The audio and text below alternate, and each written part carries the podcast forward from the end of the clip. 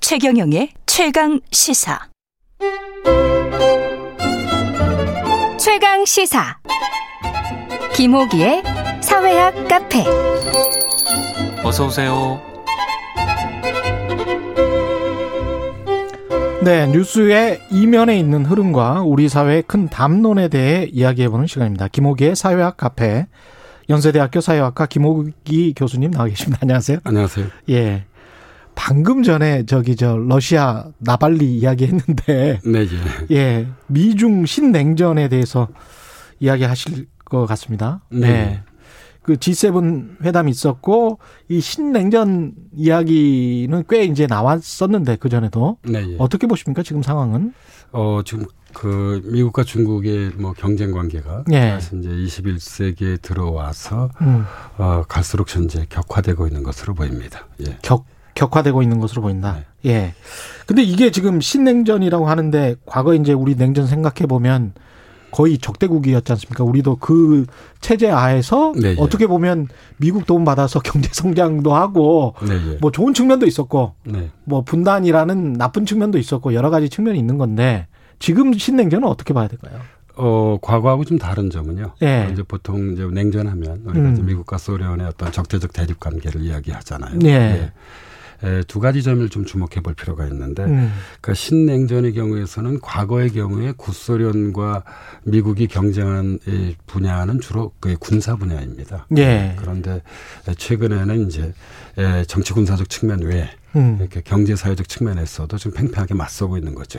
예. 그러니까 구소련하고 현재 중국의 어떤 경제력 규모의 차이는 상당히 있다고 봐야 됩니다. 그렇죠. 이게, 이게 예. 하나 있고요. 또 다른 하나는 이제 그럼에도 불구하고 음. 어, 이 군행전과 신냉전을 구별 짓는 지점이 음. 예, 글로벌 밸류 체인스입니다. 예. 맞습니다. 예. 왜냐면, 예. 어, 이 오늘날 세계화의 진전에 따라서 음. 어, 이 국제 간의 경제적 상호 의존성은 사실 크게 증대돼 왔습니다. 예. 현재 코로나 19로 인해서 어, 잠시 좀 후퇴한 감이 없지 않아 있지만요. 음. 어, 세계 모든 나라들의 경제가 아주 긴밀하게 연관돼 있죠. 예. 이러다 보니까 아, 과거처럼 어떤 그런 에, 이, 이 상호 어, 뭐 적대와 대립만으로 특징 지어지는 것이 아니라 음. 그렇죠. 예, 경제적 측면에서는 음. 한편에선 경쟁하고 음. 또 다른 한편에서는 좀 협력하는 음. 이런 좀 이중적 관계의 특징을 보여주고 있습니다. 그래서 군행전하고는 좀 구별해서 봐야 될 거 그렇죠. 생각합니다. 거기에 공장이 있고 거기에 매출 올리고 수익 올리고 또 중국 상품이 싼 상품이 미국으로 들어감으로써 미국 소비자들이 또 혜택을 받고 뭐 여러 여러 가지 측면이 있지 않습니까? 예, 사실 뭐 이 오늘 그 미국 사회에서 네. 음. 뭐 가장 대표적인 뭐 예, 우리가 이제 생필품 같은 경우에 많은 경우 예. 메이드 인 차이나입니다. 그렇죠. 예, 예. 이게 현실이 있죠. 예. 근데 이제 G7을 통해서 중국을 서방 이게 G7이 다 이제 서방 진영이지 않습니까? 네, 예. 서방 진영이 압박을 어느 정도는 했단 말이죠. 네, 남중국해 이야기도 하고. 그럼 중국은 이제 예민하게 반응할 수밖에 없는데 어떻게 보세요? 중국은 어떻게 나올 거라고 보십니까? 어, 중국은 이미 이제 의견을 표명했습니다. 예. 이게 이제 G7을 아, 스몰 서클이라고 예. 평가전화했죠. 예. 지들끼리 하고 있다. 예, 예. 우리 예. 중국 당은 발상인데요. 예. 근데 그러나 이제 예. 우리가 뭐 이 어떤 나라든 이제 그 나라의 운명을 결정되는 가장 중요한 저는 두 요소는 하나는 인구이고요. 예. 그 다른 하나는 경제 규모라고 봅니다. 음. 근데 미국의 인구가 현재 3억 3천 정도 되고 중국이 14억에 달하잖아요. 예. 어, 그리고 경제 규모도 미국의 경우가 세계 GDP의 30%가 넘고 예. 미, 에, 저 중국은 한 20%에 현재 그렇습니다. 가깝습니다. 예, 예. 그러니까 에, 사실 두 국가가 현재 팽팽하게 맞서고 있는 게 만만치 않거든요. 예. 이랬던 나라가 예. 이제까지 없어요. 예. 이랬던 나라가 중 미국 GDP의 한 3분의 2 정도 수준까지 쫓아간 나라가 소련도 없었고 일본도 없었고 없었어요. 이- 중국이 최초예요 지금. 예. 예. 제 기억에 의하면 어, 이, 이 미국을 가장 가깝게 예. 근접해서 추격했던 나라가 일본인데요. 그렇죠. 예, 예. 1970년도에 일본이 이제 세계 GDP의 한 어, 12에서 한 15 정도. 예. 그러나 이제 지금 이제 중국 수준은 안 됐습니다. 그렇죠. 예, 그때 미국의 절반이 채 되지 않았습니다. 그렇죠. 예. 그냥 엄청난 거죠. 지금 중국이 과거의 냉전 체제에 소련이나 일본보다 더 강하다고 생각하시면 됩니다. 예, 한 가지 예. 주목할 것은 그이 군행전의 경우에선 그, 예. 그이그 소련에 대해서 음. 어, 미국이 혼자 나서서 이제 주로 예. 어, 이 구도를 만들었습니다. 예. 아, 그런데 이제는 중국이 버거운 거죠. 그렇지. 예, 그러다 보니까 이제 유럽을- 일본, 예, 유럽을- 일본처럼 예. 예, G7을 예. 사실상 아, 뭐 한편으로는 협력을 요청하고 예. 예, 다른 한편에서 이제 이그 동원한 부분이 없지 않습니다. 그래서- 유럽을 좀 끌어들여야 되는데 예. 유럽 국가들도 사실은 영국 특히 이제 이탈리아 같은 경우는 거의 뭐 중국의 어떤 지역은 식민지다라고 할 정도의 중국의 입김이 굉장히 막강하고 독일도 폭스바겐이 중국 공장 가 있기 때문에 이게 좀 쉽지는 않을 것 같다는 생각도 들더라고요. 유럽이 미국이 내미는 저 손을 굳건하게 딱 잡고 중국에 대항을 할까? 그 문제는 이제 경제인데요. 예, 예, 중국과 경제적 협력의 깊은 관계를 이루고 있는 예를 음. 들어 이제 조금 전에 말씀하셨던 예, 독일 그리고 프랑스, 이탈리아죠. 예, 이 국가들은 사실 이번에 참여는 하긴 했지만 그 이 내면은 아주 복잡 다단합니다. 뭐 예를 들자면 네. 어, 중국의 경우에는 연간 수백만 대의 자동차를 중국에 예, 저, 예, 독일의 경우는 예, 예, 연간 수백만 대의 자동차를 중국에 수출하고 있고요. 음. 어 그리고 어, 프랑스의 경우는 원래 유럽 국가들 내에서 어 이 반미적 성향이 강한 가장 강한 나라입니다. 원래 예, 그랬죠. 예, 예, 예. 그리고 예. 프랑스 이- 사람들이. 예, 예, 예. 이탈리아는 또 이 그 중국의 어떤 그런 예, 새로운 그런 세계 전략 중에 하나인 이 일대일로. 1대1로에 직접 참여를 하고 있습니다. 예. 그래서 크게 보자면 아, 미국, 영국, 캐나다는 좀 강경한 대중 노선을 주장하고 있는 반면에요. 음. 그러니까 독일, 프랑스, 이탈리아는 이에 대해서 좀 주저하는 그러니까 좀 좀 온건한 예, 입장을 그 취하고 있습니다. 그래서 재밌는 게 민족적으로도 약간 나뉘네요. 앵글로색슨 계열만 지금 약간 스트롱, 예. 예. 강력한 어떤 연대를 보여주고 있는. 예, 이건 뭐 저는 예, 우리나라하고도 고민이 같다고 생각하는데요. 예, 어, 이 독일이든 프랑스든 이탈리아든 예. 어, 중국의 내수 시장. 그리고 그렇죠. 지금 14억이잖아요. 그렇죠. 이 거대한 그런 아, 그 내수 시장은 예, 무역과 투자 부분에서 결코 포기하기 어려운 아주- 그럼요. 아주, 매력적인 예, 예. 그 경제의 영토라고 할 수 있습니다. 우리가 정말 걱정인데 우리는 수출입이 뭐 한 25% 정도 그쪽에서 하기 때문에 예. 우리는 어떻게 해야 됩니까? 어 이제 이게 이제 사실 이제 이 어떤 제가 보기엔 이제 전환점에 예. 도달했습니다. 먼저 예. 이제 이번 그 G7에서 좀 나타난 문제부터 한번 좀 말씀드리자면요. 예, 어, G7 정상회의에서 우리나라는 예, 호주, 인도 등과 함께 이제 게스트로 초청받아 참여를 했지만 예, 결과적으로 이 대중관계에 부담을 갖지 않을 수 없게 된 것으로 보입니다. 음, 그러니까 우리나라가 서명한 열린 사회 성명이라고 있습니다. 예. 이건 이제 국제 사회가 민주주의 가치를 위협받고 있고 권위 이, 이, 그 권위주의 정부의 그이 이 대응해야 한다. 다시 말씀드리자면 민주주의를 그 위협하는 권위주의 이, 이 국가나 정부에 대해서 적극적으로 대응해야 한다는 내용을 담고 있는데 예, 이건 뭐 사실 뭐이 이 덧붙이지 않아도 음, 뭐 중국을 겨냥하고 있는 것이죠. 그렇죠. 근데 이제 우리 정부는 예, 아, 이 청와대는 여기에 대해서 이제 논평을 내놨습니다. 예. 이게 특정 국가를 겨냥한 게 아니라고 이제 부인했습니다. 예, 그만큼 우리로서는 우리는 그렇게 예, 이제 말할 예, 수밖에 없는 말할 거 그러니까 뭐 아니에요? 수밖에 없는 그런 예, 상황입니다. 예. 근데 이제 문제는 미래죠.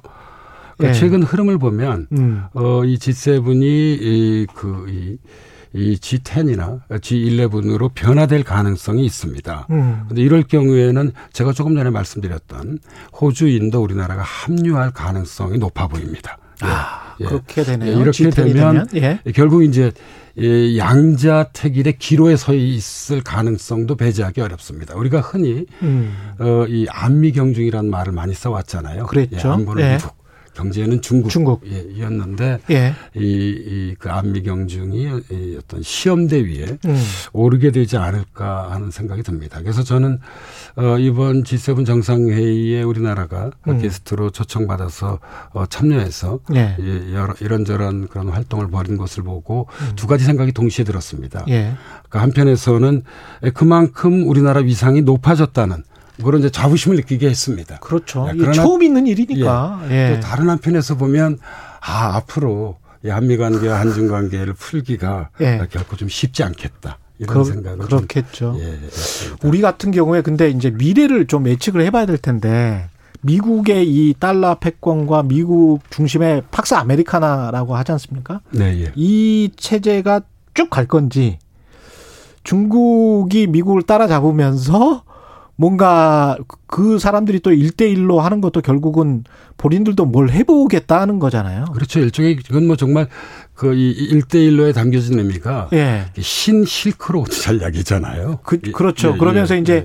우리 신 실크로드에 들어와 있는 나라들끼리 우리도 잘 먹고 잘 살아보자 뭐 이런 거잖아요. 네, 예. 그거는 미국을 대항을 하는 건데 그러면 우리 입장에서는 우리 최고의 이익은 이것도 하고 저것도 하고 이제 우리는 최고는 그건데 예.